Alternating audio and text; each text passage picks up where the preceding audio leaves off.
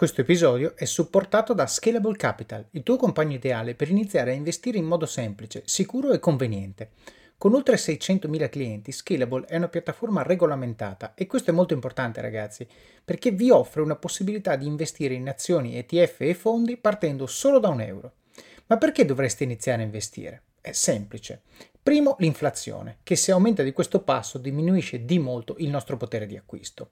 Secondo, se pensate oggi che la pensione che avrete quando ci andate a 80 e passa anni vi permetterà di sostenere lo stile di vita che avete, beh, vi faccio tanti auguri.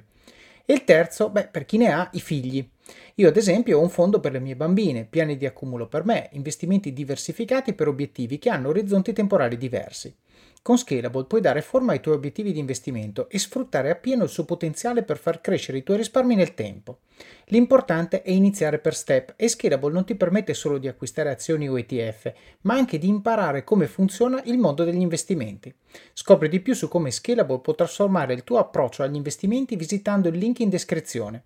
Ricorda, con Scalable il tuo viaggio finanziario può iniziare solo con un euro. Non aspettare, investi nel tuo futuro oggi stesso con Scalable Capital.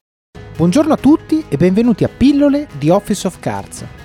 Pillole nasce con lo scopo di prendere il podcast principale di Office of Cards, estrarne appunto delle pillole, dei piccoli snippet da 3-5 minuti con delle cose che è giusto sapere, è giusto ricordare e che hanno impatto sulle vostre vite.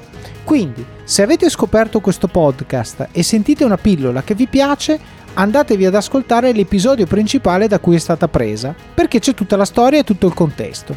Se invece siete un ascoltatore della prima ora, beh, probabilmente i primi episodi ve li siete dimenticati e grazie a queste pillole avrete un reminder fresco per ricordarvi le cose che avete imparato.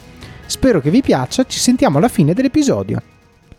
Mi avevano offerto, mi avevano detto quello che in quel momento mi volevo sentir dire. Volevo avere il mio tempo, volevo che il mio reddito me lo costruissi io personalmente. E quindi tutto quello che mi avevano detto mi aveva colpito. E sono finito quindi dopo due anni e mezzo di esperienza come impiegato amministrativo in questa azienda, sono finito come venditore per eh, un'agenzia di assicurazioni, mh, un brand molto importante eh, italiano e quindi ho detto, boh, questa adesso è la mia chance, me la voglio, me la voglio giocare. Sono arrivato in questa agenzia di assicurazioni, ero molto carico, ero molto entusiasta. Avevo...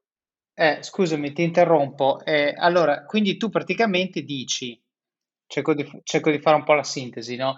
Tu dici, ti hanno dato una notizia negativa, però la notizia, cioè nel negativo, la notizia non era negativissima, cioè non ti hanno detto ti lascio a casa, Nonostante probabilmente il commercialista gli avesse detto questo fai meglio lasciarlo a casa, così tagli più costi.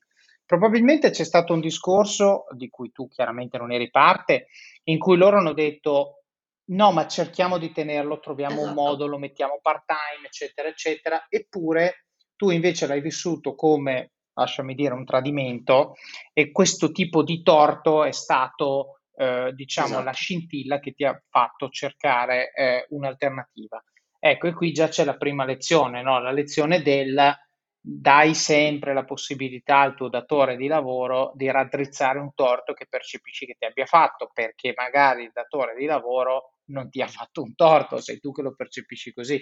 Io mi ricorderò sempre quando mi sono dimesso per la, eh, per la dunque, aspetta, cos'era, la, la prima volta sono andato a dimettermi da eBay eh, il mio capo, insomma adesso mio amico, il mio capo storico, eh, mi ha detto ehm, c'è qualcosa che posso fare per trattenerti? Io gli ho detto guarda no, sinceramente ho già deciso. E lui mi ha detto ti dico una frase che probabilmente oggi per te non avrà molto senso, ma un giorno tu dirai alle persone che si dimettono a te.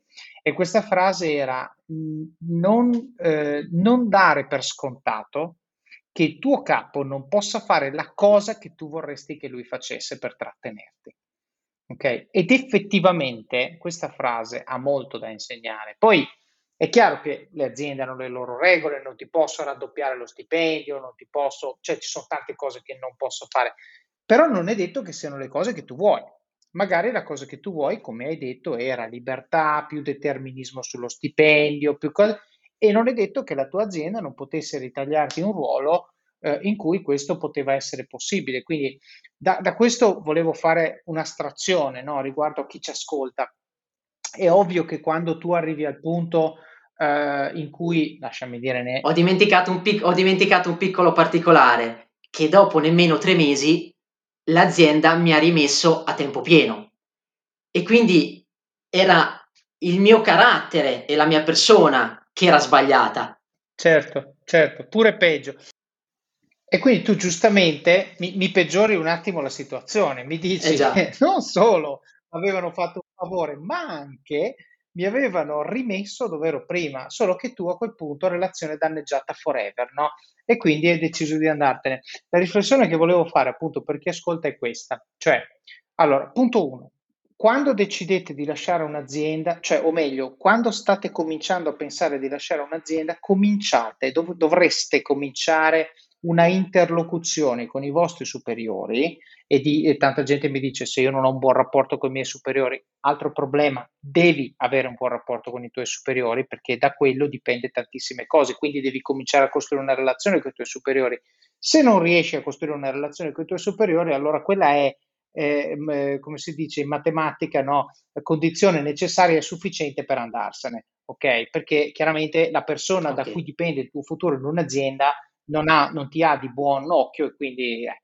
Però se tu hai un buon rapporto, come era il mio caso con i tuoi superiori, però per qualche motivo c'è l'ingiustizia, nel mio caso era che io ero di livello più basso, di gente che faceva lavori più junior del mio, prendeva più soldi, ingiustizie, chiamiamole come vogliamo, è necessario, è utile iniziare un'interlocuzione che fa capire che c'è un disagio ben prima di arrivare al punto di non ritorno. Perché io lo capisco che a volte, e a me è capitato tante volte, tu arrivi al punto di non ritorno, dici ne ho veramente le palle piene, adesso me ne vado. Il problema è che a quel punto, ed è un po' la storia che ci raccontavi tu Luca, no?